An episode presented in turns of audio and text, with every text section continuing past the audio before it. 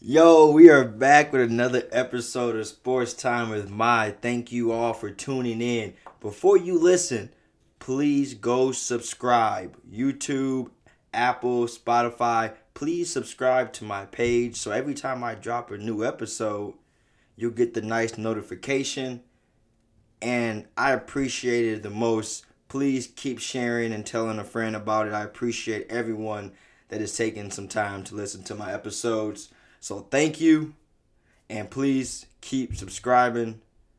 I got mouths to feed. On this episode of Sports Time with My, we're talking WNBA. Miguel Cabrera hits his 500th home run. Is he the best Detroit Tiger ever? And we talk week zero because football season's finally here. All that and more next on Sports Time with My.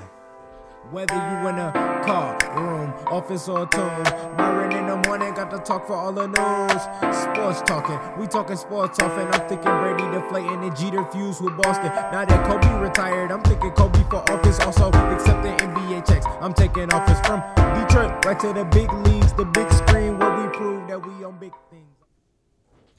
And I gotta start it with where I'm from. Congratulations to Miggy number 24, Miguel Cabrera, for hitting his 500th home run, officially joining the 500 club. And if you know anything about baseball, you know that is a very, very special amongst people to be a part of. Only 28 players in MLB history have ever hit 20 um, have ever hit 500 home runs. So congratulations to Miguel Cabrera. That's absolutely amazing it feels like just yesterday. You know, it was 2008, and and I, I reflect and remember on all the World Series runs and the AL pennant chases where Miggy was Miggy was absolutely one of the best right-handers in baseball at the time, if not the best right-handed hitter in baseball. The guy was absolutely shredding the ball in his heyday. Now he's gotten older. He's 38 years old. He's seen some injuries, you can kind of see that his legs are gone. But it just shows how great of a hitter he is to still be able to catch up and hit some of these home runs. He's got 14 home runs this year, the most he's had in the since 2017. So obviously he's nowhere near what he used to be. But if you're a Detroit Tiger fan, you know how much Miguel Cabrera means to us so I just got to say congratulations to Miggy. And now he looks to do something even more special. He looks to join the 500 club with 3,000 hits. And that's absolutely next level. Could you think about how long baseball has been around?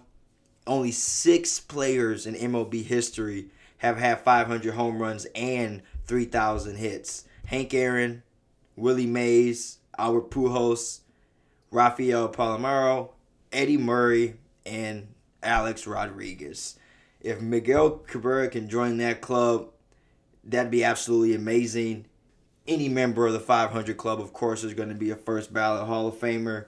And just, just congratulations to Miggy. I'm happy he never left us. He stuck with Detroit through all the great times. And now on the latter side of his career, even though he's making asinine money, you know, he's staying with us and he loves Detroit so much. And Detroit loves Miggy for sure. And I, I hope he's able to stay with us the next three years and retire with the Detroit Tigers. Put his name out there in center field with the rest of the greats because I'm going to make the case that Miggy is the best Detroit Tiger player ever. He's always been my Tiger. Moving on to the WNBA I hope y'all have been watching. These girls are playing their asses off, and I have just been impressed with the Connecticut Suns. Going into the season, I at least expected Skylar Diggins, Candace Parker, and friends, the Phoenix Mercury quote unquote super team. I I expected them to dominate and run away with this season, to be honest with you, but they're they're they're fighting for that fifth and fourth spot right now in the playoffs with nine games left to go. The Connecticut Suns have been absolutely amazing this season. Um, obviously, they got the veteran DeWanna Bonner, been doing her thing for years, but they got some youngsters, Jonquel Jones and Brionna Jones, not related, are having fantastic campaigns as well. They find themselves as the best team in the Eastern Conference by a long shot, as they are the only team in the Eastern Conference with a winning record, but also with the best team in the WNBA right now and look to be the favorite to get that two round bye in the WNBA playoffs, which is very interesting as they have their playoffs set up. They'll get a two round bye, um, which the rest is always needed. In the Western Conference, we've got an absolute dogfight going on. You got the returning champs, Seattle Storm, and then you got the Vegas Aces, who faced the Seattle Storm in the uh, WNBA Finals last year. You got Breanna Stewart, debatably the best WNBA player right now. You got A'ja Wilson, debatably the best up and coming WNBA player right now. The Western Conference is shaping out to be a showdown and since the WNBA does not do their playoffs by conferences, wake up, NBA. The eight best teams all will make the playoffs and they will be seeded just based on their records. So we have a pretty good chance that in the WNBA finals again, we may see a rematch of last year Seattle Storm and the Vegas Aces. But the WNBA story that I'm focusing on the most, that's drawing the most attention, has to be the return of Elena Delle Donne. She hasn't played in like 700 days. Returns last night for the Washington Mystics and immediately snaps their losing streak. Now, with eight games left before the playoffs start, Washington Mystics only find themselves a game and a half out of the playoffs. So if she can go ahead and crack that eighth seed and catch the Dallas Wings, I don't know about y'all, but Delle Donne is one of the best WNBA players that we've seen in the last couple of years. Her return has been huge, and she's clearly still in shape. I don't really want to see her in a one and done game early in the playoffs. So the Washington Mystics could also be a sleeper here to make some late noise in the WNBA playoffs with the return of their clear best player. Um, she came back and dominated and had 20 points already, 10, 10 rebounds, um, beat the Sparks. So keep an eye on that Washington Mystics team. Only 9 and 14 right now, but if they can get hot to end the season, they got a chance to go ahead and, and round out those playoffs there. And we have football season right around the corner. This week, we have officially what they now call week zero of the NCAA football season. We don't have any top 25 matchups, but if you're a real football head, you're still going to be tuned in because we got some Big Ten football this weekend. We got Nebraska and Illinois facing off head to head. That's going to be a good one. You got two proven quarterbacks. You know, Adrian Martinez, senior year with the Huskers, and Illinois has the Robbie Hummel of football, Brandon Peters, who I believe is in his sixth year of college. Um, so there's going to be a two proven quarterbacks, not afraid of the moment, starting off the weekend. Football season's here, but I think the Cornhuskers are going to find a way to get that done. Brandon Peters, Illinois got their first year coach coming in. I, I see Nebraska trying to make a statement this year, and Adrian Martinez may be trying to make a name for himself. So I can see the Cornhuskers winning this game, and they'll probably even cover the spread. I bet you didn't know UConn had a football team, but they do, and they play Fresno State uh, this weekend as well, and they are going to get demolished more than likely. Fresno State coming off a very decent year, and UConn set last year due to the COVID protocols, and they refused to play.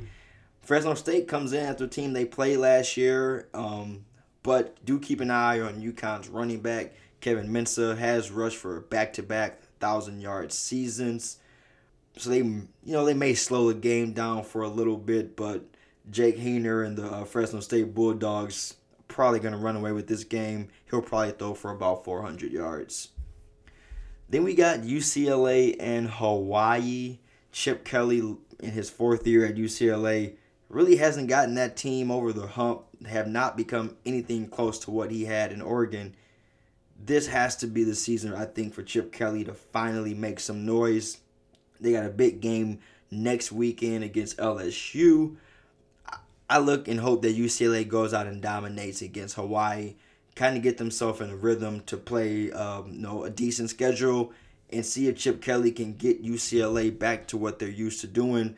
They open up at home at the Rose Bowl as well, so I don't see Chip Kelly and UCLA dropping this game. Next, we got New Mexico State and UTEP. This one probably won't be too close at all. Um, I see UTEP win, running away with this game pretty early. New Mexico State, also a team that set out last year, um, and UTEP is coming off of a, a, a decent season, three and five. Didn't play the full schedule, of course, but they did beat UL Monroe. So I'm looking for UTEP to go ahead and pull away with this game. New Mexico State could be a little rusty from taking that year off. That's what I'm gonna roll with. But it's an eight and a half spread. I think UTEP covers that too. And then rounding off the night, 10 o'clock kickoff. Most of y'all will be asleep for this game because it is Southern Utah and San Jose State. And this is going to be a mopping. Uh, San Jose State, I don't think they're going to have any trouble uh, with Southern Utah. San Jose State has a decent quarterback in Nick Starkel, who is in his senior season. And I'm not going to lie to you, I don't know shit about Southern Utah. And I probably won't be able to watch this complete game. But San Jose State wins this game. Um, and I don't know if there is a spread for this one, but whatever it is, I'm taking San Jose State to cover that. And that's just the brief recap of sports this week. Like I said, please stay tuned to the WNBA playoffs. September 23rd, the season starts. So, really, only got about a month left of WNBA regular season and it's going to be an interesting last couple of weeks. And of course, MLB is coming around their uh, playoff time as well, and NFL season kickoffs very soon. So we got a ton of sports coming up, and hopefully you all are on your couch watching it. And P.S. People, please just stop being weird. Things are getting crazy out here every single day, and we don't need more shit to separate us. We got enough separation in America. Just stop being weird, man. Mind your business. That's what you should have learned over the last two years. Just have a great day and just be nice. Be kind.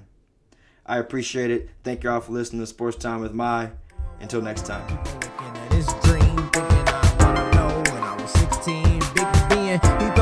Immensely. AD with a quick feet, intensely. Waiting in suspense, but I'm finally here. Follow me here, cause trust me, it's no time to be square. And if you really did trust me, then you would solemnly swear to pop a bottle for every day.